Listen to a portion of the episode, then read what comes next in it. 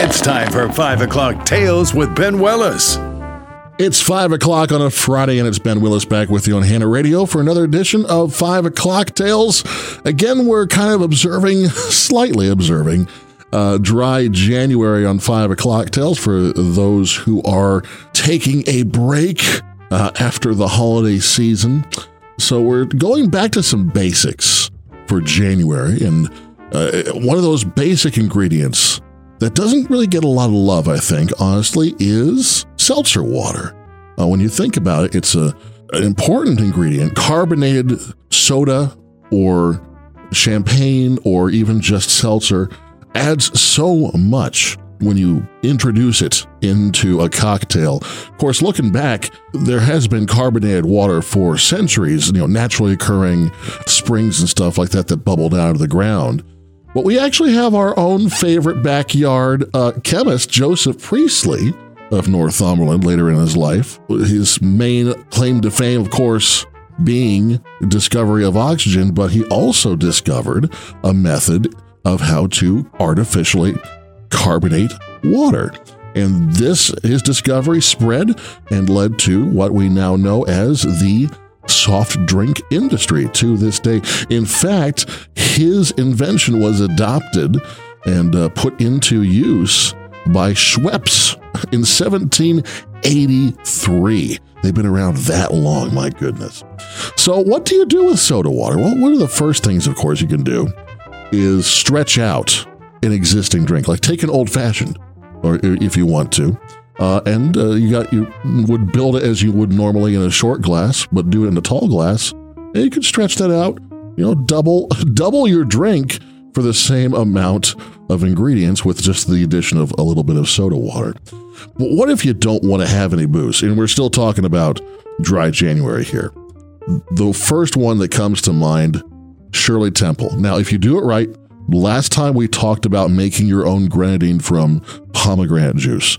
So it makes a big difference when you're actually using proper grenadine when building a Shirley Temple because most of its flavor is going to be from the grenadine.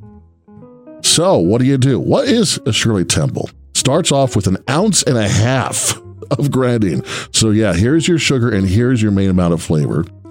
You can either do a, about a half ounce of lemon juice and soda water, or the original was you stretch that out with ginger ale, cold ginger ale, and then top it off with a couple maraschino cherries on top of the ice. You stir it up. It makes makes it look nice. If you just want a refreshing drink, or if you want to give something to the kids, and if uh, you want to throw some cola into there instead of lemon lime soda or ginger ale, that then becomes the Roy Rogers, which was also a very popular kids' drink and mocktail in the mid century.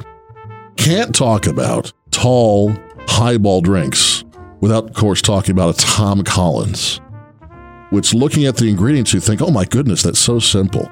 Two ounces of gin, one ounce of lemon juice, of course, freshly squeezed, and half an ounce of simple syrup, and you fill that tall glass with your ice with uh, some club soda or seltzer. And put a little lemon wheel and a maraschino on top of that. It's as simple as that. And then you get variations. You can mix things up. You can change your base spirit. You can do other things. For example, that then becomes the basis for so many different versions of a gin fizz. The best known cocktail, possibly in the fizz family. So you start off with your Collins, basically, is a standard gin fizz. If you want to shake that up with an egg white, you, you shake up your non carbonated beverage first pour in your seltzer water, and it makes this nice foam on the top. That's a silver fizz. Golden fizz, you add an egg yolk. a royal fizz, you had the whole egg.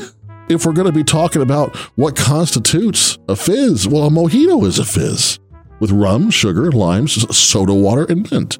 So it all stems from this same family of stretched out highball drinks that you can, again, experiment with, have some fun with, and just do some fun.